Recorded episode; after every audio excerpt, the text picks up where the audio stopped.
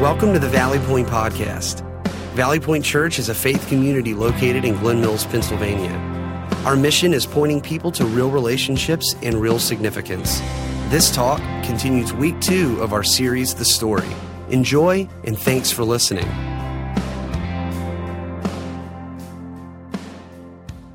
Welcome to week number two of The Story.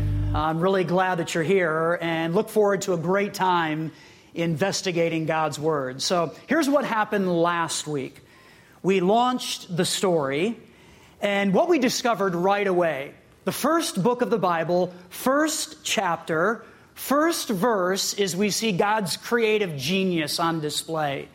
And He made the heavens and the earth, and He made all of the animals, and God made the cats.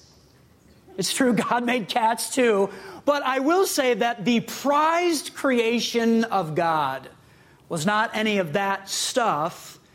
It was humans, it was people. And when you look at Genesis chapter 1, everything started out so good. It was absolutely perfect. But then the first two humans that God created, Adam and Eve, they chose to walk away from God. They chose to rebel they chose to sin, and everything that was so perfect was all of a sudden destroyed and ruined. And the rest of the story is about God reaching out to rescue people. We ended our time last week talking about Noah. Scripture tells us that Noah found favor in the eyes of God. He found grace in the eyes of God, is what that actually means. And God rescued him and his family from the great flood. And it was really a way for humans to start over again. But yet, what we discover is that people are people, sin is not gone, and soon the earth is just as vile and corrupt and evil as it was in pre flood days. So, God, and this is one of the things that we love about God, out of his immense compassion, he springs into action and he begins formulating a plan to reach out and rescue what he loves the most, and that is people. Before we jump into our story, our specific story for today, I want to remind you of the three phrases that we're going to be using almost every week throughout our time here. And that is the upper story, the lower story, and then my story. The upper story is the big idea of what God is doing. It's the grand narrative of how God is reaching out to rescue people. The lower story then is the historical context. It's the individual stories that make up the big idea of what God is doing. It's about what is happening with people on earth and how they're feeling and what they're experiencing with their wins and their losses. And then there is my story. And my story are the takeaways. What can we learn from the upper story and the lower story that I can use in my life to help me survive another seven days? So, the upper story, the lower story, and then my story. Here's our upper story statement for today. Here's the big idea of what God is doing, and that is God will accomplish His plan in the world, but He often does it in ways we would not expect and through surprising people. And we're going to get a vivid picture of this today. And I think it's something that you'll remember for a long time. So, God will accomplish His plan in the world. That is something He will do. But He often does it in ways we would not expect and through surprising people. So, let's bring it down to earth now and the lower story. The book of Genesis is really an incredible book because it sets the foundation for the entire Bible. And it can be a difficult book to understand, but I want to show you how you can really break this down into two parts. And I would encourage you to find some space in your papers there to map this out because it will be very helpful to you in understanding the book of Genesis. Again, you can break it down into two different pieces. There's chapters 1 through 11.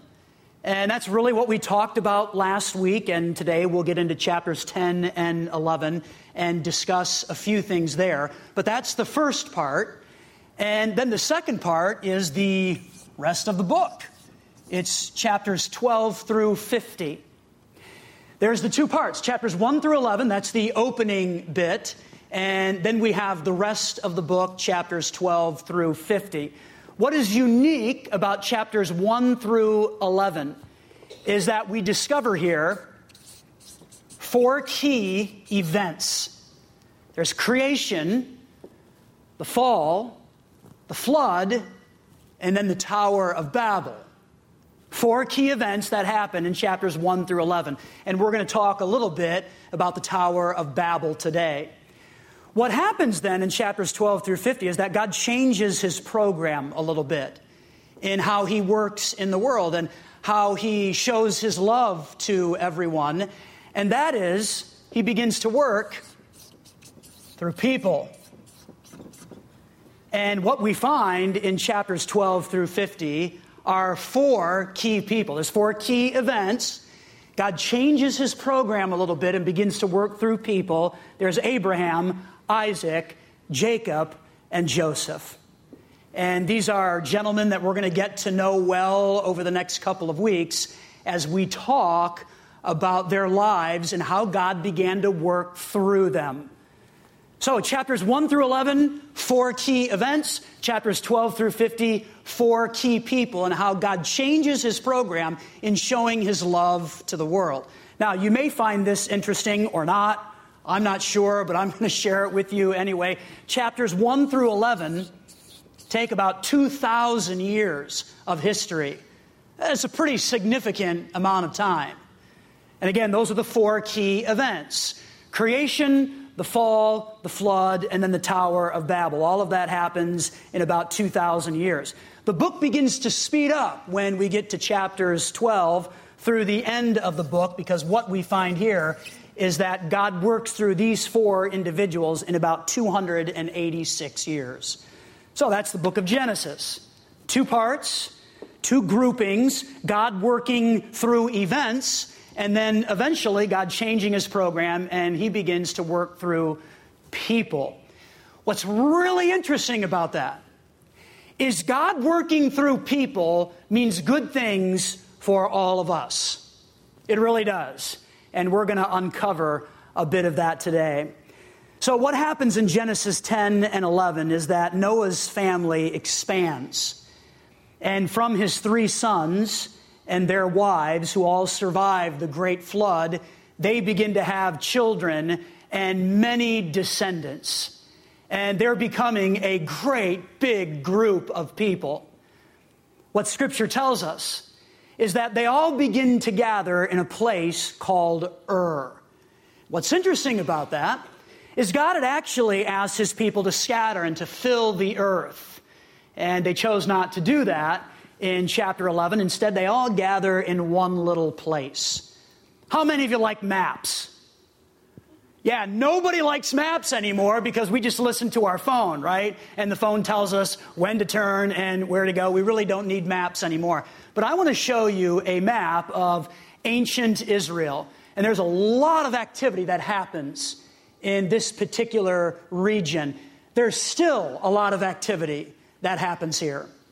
What you'll notice is the city of Ur is located between the Tigris and the Euphrates River, right over here above the Persian Gulf. This is known today as modern day Iraq.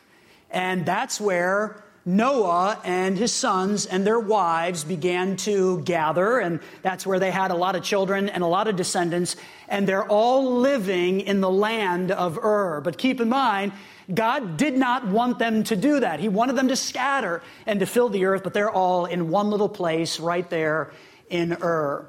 Well, what we read in chapter 11 is that the people who are living there become arrogant and they decide that they want to build a monument to themselves where everybody will remember who they are and they would be famous. And anybody who ever looked at this monument would know and remember this great group of people. And so they began to build a tower. It's the Tower of Babel. The Tower of Babel was an ancient construction called a ziggurat, which was a step pyramid type of construction. Often it would have some type of shrine at the top where deity could be worshiped. It may have looked something like this. We're not exactly sure, but this is an example of an ancient ziggurat. If you wanted to bedazzle your, ziggurat, your ziggurat and, and turn it into something really special, you, you might be able to do something like that. I don't know. Maybe. How many of your kids play Minecraft? All right. Here's an example of a ziggurat in Minecraft. Even in Minecraft, which is a weird game, I don't get it and I don't understand it. But even in Minecraft, you can build a ziggurat. And again, we don't know exactly what this tower would have looked like, but according to research and historians, it probably looked something like that. So you've got Noah and his sons and their wives, and they're growing and expanding as a nation and as a people group. They're all gathered in one area. They want to make a monument to make themselves famous. And God looks at all of this. He sees it as he looks into the land of Ur, and God says, This is not a good thing. This is not good. My people are not doing what I asked of them. I asked them to scatter and to fill the earth and not get into one place, but that is exactly what they're doing. And so God judges the people by confusing their language. What's interesting is that scripture tells us at this time there was only one language being spoken, which is great. It means everybody can understand everybody else. But God judges the people for refusing to obey him, and he creates languages and people groups and nations. I think this is fascinating because if you have ever wondered, where did all the languages come from? And who thought of this stuff? Who invented that? And where did all the nations come from and the different people groups? Well, I believe, based on what we find in Scripture, that this was God's design. This is what God wanted, and it all happened at the Tower of Babel in a place called Ur. And so people begin to scatter. What God does next, I think, is remarkable and very special. And that is, God begins to build a nation. And this is part of our lower story. And he begins to work through some very specific people.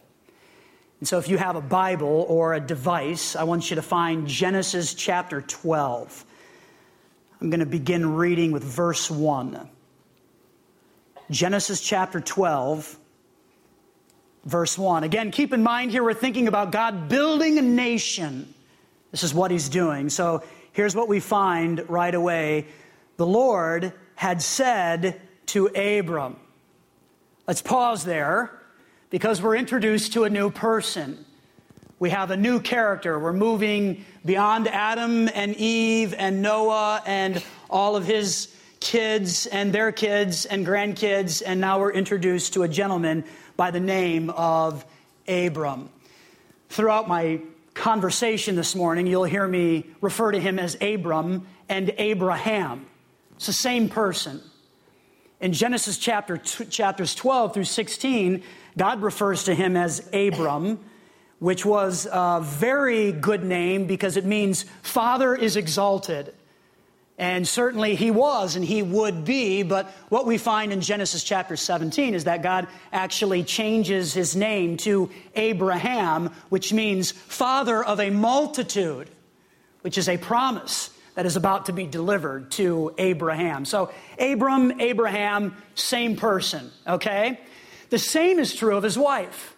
You'll hear me talk about Sarai and Sarah. Same person. God changed her name from Sarai to Sarah. But as we think about Abram, Abraham, Sarai, Sarah, this is the same person. So as I read through this now, I want you to look for two key words and listen for them. All right? So the Lord had said to Abram, Leave your native country your relatives, and your father's family, and go to the land that I will show you. I will make you into a great nation. I will bless you and make you famous, and you will be a blessing to others. I will bless those who bless you and curse those who treat you with contempt. All the families on earth will be blessed through you. What are the two key words? All right, a little louder. What are the two key words? I will, yes. And this is God speaking here. And he's looking at Abraham and Sarah and saying, I will, I will, I will. God says, Abraham, I will give you a land, and I will give you descendants, and I will make of you a great nation. This is something that I will do in and through you. Theologically, this is known as the Abrahamic covenant. It's God's promise. It's God's contract with Abraham that I'm going to give you a land, I'm going to give you children, and I'm going to make you famous, and all the people of the world will be blessed through you. This is the beginning, right here, of God building a nation. But here's the thing, and I think this is what makes it very fun. And so, if you've kind of tuned out a little bit, you're not interested in ancient maps and in 2,000 years of time and 286 years, and you're kind of thinking about that game at 4:30 today or whatever else might be happening, I want you to lean back in for a minute because I think this is an absolutely amazing part of our story for today. Again, God decides to build a nation. It's the individuals that He chooses that are quite fascinating. And not exactly what you would expect when you're building a brand new nation. Oh, let's think about this. If God tapped you on the shoulder and said, hey, here's the deal. I'm going to start a new people group, and through you, the world is going to be blessed, and I, I want you to now find somebody to do this. Oh, we, we might be very invigorated by that, and we would put together a business plan to build a new nation that would involve bright minds, big thinkers, people who are politically connected, the wealthy, those who have a lot going for them, people who can really strategize and engineer. These are the individuals that we would assemble to build a great nation, and that makes a lot of sense that would probably work. But God says, no, no, no, no. I'm not going to do that. I'm not going to gather what you might think. Instead, I'm going to begin to work through Abraham and Sarah. And this is quite surprising. So let me just read to you from verse 4 in chapter 12. Here's what we discover happens next. So Abram departed as the Lord had instructed and Lot went with him. Abram was 75 years old when he left Haran. Now remember that. He's not a young man, okay? He's 75. And he took his wife Sarai, his nephew Lot, and all his wealth, his livestock, and all the people he had taken into his household at Haran and headed for the land of Canaan. So he's on his way. He's doing what God wants him to do. Abraham, I want you to take your wife and the people that are around you, and I want you to leave what you're comfortable with and go to a place that you, you don't even know. It doesn't even make sense. But Abraham obeys. He's good with that. And scripture doesn't tell us Sarah's age here, but scholars tell us that she was approximately 10 years younger than Abraham. So he's 75. That means she's 65. And this is God's plan to build a nation through Abraham, who's 75, and Sarah, who is 65. In order to build a nation, you have to have babies. Like, are you tracking with me? Abraham is 75 years old. Sarah is 65. I don't think this is going to work. Like, this is not a great plan. And it gets better. I want to take you back to Genesis 11 and verse 30 because there's some commentary here about Sarah. It says, But Sarai was unable to become pregnant and had no children. So let's put all this together. God's got this plan to build a nation. This is what he wants to do so everyone in the world will know about his love. And instead of choosing the individuals that we would probably choose, he finds a 75 year old man and a 65 year old woman who cannot have children. And he says to them, Oh, you will have children, and I'm going to give you land, and I'm going to bless the world through you. This is fantastic, isn't it? Well, it gets better because in Genesis 16, years pass, no child. Abraham is obviously getting older. Sarah is as well. She's still not able to have children. And so Sarah begins to think of a way that she can speed up God's plan a little bit. Like, hey, Abraham, let, us help God out a bit. He needs something from us because it doesn't seem like this is going to work. And so I have a maid servant. She's a young girl. Abraham, take her and, you know, do something. And Abraham says, That sounds like a great plan. I'm up for that. And so Abraham and the maidservant produce a child. It's a boy. And God, the whole time, is saying, What, what are you doing? Like, go back to Genesis 12. Remember, God said, I will. I will. I will and I don't need your help. I want you to be part of the program, but I don't need your help. And you have gone outside of my plan and my timing. And by the way, that son is not who I'm going to start this great nation through. It won't be him. Gets better. In Genesis 18, God comes to Abraham again and he has a conversation with him. Abraham is 100, Sarah's 90, respectively, at the time. So, again, a lot of time is passing here. It just doesn't look like this is going to work out. And God visits them again, and He reminds them hey, that thing is still going to happen. That whole covenant, that contract that I gave to you many years ago, I'm still going to fulfill that. And here's what we read in Genesis 18:10. Sarah was listening to this conversation from the tent right? So God's in the other part of the tent, and Sarah's got the cup to the tent door, or however that worked back in the day, and she's listening to this. Abraham and Sarah were both very old by this time, and Sarah was long past the age of having children. So she laughed silently to herself and said, How could a worn out woman like me enjoy such pleasure, especially when my master, my husband, is also so old? This kind of sounds like a late night TV commercial, doesn't it? How's this going to work? I don't know. Verse 13 Then the Lord said to Abraham, Why did Sarah laugh? Why did she say, Can an old woman like me have a baby? Is anything too hard for the Lord? Now, would you let that kind of resonate in your heart for a moment? Is anything too hard for the Lord? So here's the deal I will return about this time next year, and Sarah will have a son. Sarah was afraid, so she denied it, saying, I didn't laugh. But the Lord said, Yes, you did. no, I didn't. Yes, you did. See, this is why you got to read your Bible. Like, I'm not making this stuff up. She's arguing with God. This all happens right here. So good.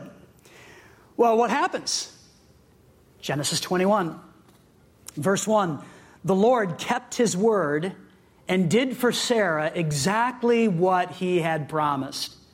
She became pregnant and she gave birth to a son for Abraham in his old age. This happened at just the time God had said it would. I want to repeat that phrase, really substantial. You've got Abraham and Sarah, they're doubting the timing of God, the program of God, the plan, they don't get the strategy. But this happened at just the time God had said it would. For all of you waiting for God to show up for you, for all of you wondering, does God know about the circumstances in my life? For all of you debating whether God sees your pain and your hurt, this happened at just the time God had said it would and His time works all of the time. It just does. Verse 5 Abraham was 100 years old when Isaac, that's his son, was born. And Sarah declared, God has brought me laughter, and all who hear about this will laugh with me. And we're even laughing about it today, right? This is true. By the way, Isaac's name means laughter. It's kind of a funny thing to name your son, right? But this is a great story. Verse 7 Who would have said to Abraham that Sarah would nurse a baby? Yet I have given Abraham a son in his old age.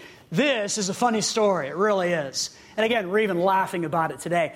But I think it can be very easy to overlook this God's big idea, his grand strategy in building a nation started with Abraham and Sarah. And it happened. Who's laughing now, right? In choosing Abraham and Sarah, and this is our other lower story thought, God reveals a pattern of working through people. Again, in the opening chapters of Genesis, there's a lot of events, and God changes his program and he starts it all with Abraham and Sarah. God begins to work through people, and that should encourage everybody in here. It really should. Which takes us to my story. So let me share some takeaways with you. Number one, God chooses unlikely people. That's what he does. When God wants to accomplish stuff, when he wants to get things done, he doesn't always choose the likely candidates. Like, oh, you need her, or oh, you need him. God's like, no, no, no, no. I, well, I need her. And nobody's thinking about her. And I need him. And nobody's thinking about him. And it helps us to know and understand. And when you walk through Scripture, you see this all of the time. God chooses unlikely people. You are not disqualified to be used greatly in God's great plan. Let that roll around in your mind. You are not disqualified to be used greatly in God's great plan. It doesn't matter what you've done, it doesn't matter what is in your past. You are not disqualified to be used greatly by God in His great plan. And that's because God just uses unique people and unlikely people. Secondly, you can be used by God to show Him to others. You can be used to show God to others. And this is actually what it means to be made in the image of God, which it says this about humans. And the idea there is that we have the ability to project God to others. I think this is a great time to ask what are you projecting to others about God or anything else in your life? We're created in the image of God and we have the ability to project Him to other people. Again, that should encourage you. God uses unusual, unlikely people, and He uses us to project God to others. It's a great thing. Thirdly, God's timing. It's difficult to understand, but it just works. And Abraham and Sarah struggled with that, and they even tried to speed up the plan of God with their own unique thoughts, and that didn't work, and that created all kinds of chaos for them. And I think if you're anything like me, we probably do the same thing, don't we? Try to get ahead of God, and God's not going to answer, or God doesn't care, He doesn't see, He doesn't observe. And so maybe I'll do this. Maybe I'll try this. I'll get ahead of what God wants. And whenever we do that, we're always going to find ourselves in trouble. God's timing is difficult to understand, but it works. Earlier in the service here, we prayed for water and sewer. And I want to continue to ask that you lift that up. This is something that we need as a church so we can build our future real home. And I will tell you that there are many people here who have been praying for this for a long time, years. God, we need infrastructure. And we need that property to be touched with these public water and sewer lines so that we can move forward. And, and this is what we need. And I will also tell you that if this were my timing, I'd have this done by now. It just doesn't make any sense to wait. Does it? Oh, like, we need that building now. We need that today. We need that tool so we can continue to serve this community and beyond in ways that we can't do now because we don't have that. And if this were my timing, I would have found a way. And I know many of us think about this. But guess what? Genesis chapter 12. I will. I will. I will. And God doesn't need me in my thoughts. I hope that He uses me and my thoughts, but God doesn't need that. And His timing is difficult. It's difficult, but it always works. And when it works, there's a tremendous story to tell. And I believe that's coming for us. So let that sink into you with whatever timing issue you're dealing with with God right now. And if you're ready to get ahead of that, hang on. Hang on.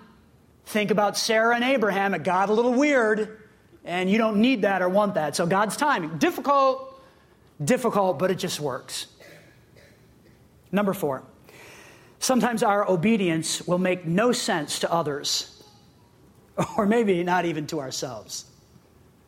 Like, God, you really want that? And you want me to do this or say this? You want me to go there? When you think about what God asked of Abraham, you leave Ur where you are comfortable and you know people, and I want you to go to a land. I'm going to show it to you. You don't even know where it is, Abraham. Well, that's a pretty big step of faith. Like, leave what you know and go to what you don't even know about yet. I'm sure as Abraham shared that with the people that he was going to take with him, they probably didn't understand it. And I would imagine that maybe Abraham didn't even get it himself, but yet he still chose to go with God's plan and God's program.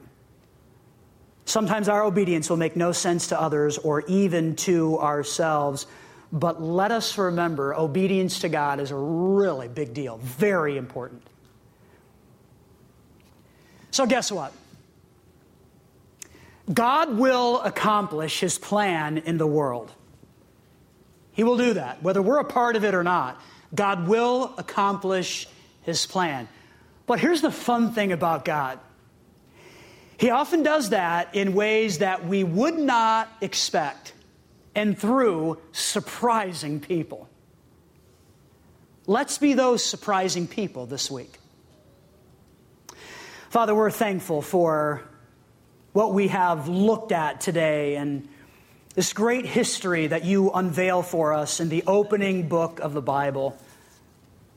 The book of Genesis is so foundational to everything else, and it's great to start here as we think about how you work through events, but then eventually you initiated a new program and you started to work through people and you chose unlikely individuals you chose an older man and an older woman who couldn't have children, but yet you said, You're going to have a child. I'm going to give you land, and I will make of you a great nation, and all the people of the world will be blessed through you. That's a really bizarre contract, God. But yet, that's what you chose to do. And we see how your timing doesn't always make sense. We can't always understand it but it works because you chose Abraham and Sarah and you did it. You gave them a land, you gave them many descendants, and you made of them a great nation, and through them you bless all other people. So, God, would you help us to rest in trusting and being obedient to you? God, so often we want to come up with our plans and our ideas, and certainly you use all of that, but ultimately you want us to rest in you. You want us to trust in you. So help me to do that. I pray that you'd help everyone here to do that. And as we think about Abraham and Sarah this week, God, would you help us to laugh? Uh, their son's name means laughter. It's a great story. So help us to laugh about what happened there. But God, help us to also know that you put that there so we could learn whatever it is that you want for us. That's our story. God, help us not just to think about what happened back then, help us to place ourselves in the narrative and be willing to be obedient to you. Bless us as we continue our journey. We pray all of this in Jesus' name.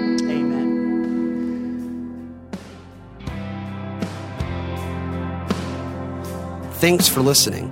We'd also love to have you join us on any Sunday morning as well at the Garnet Valley Middle School at 9:15 or 11 a.m.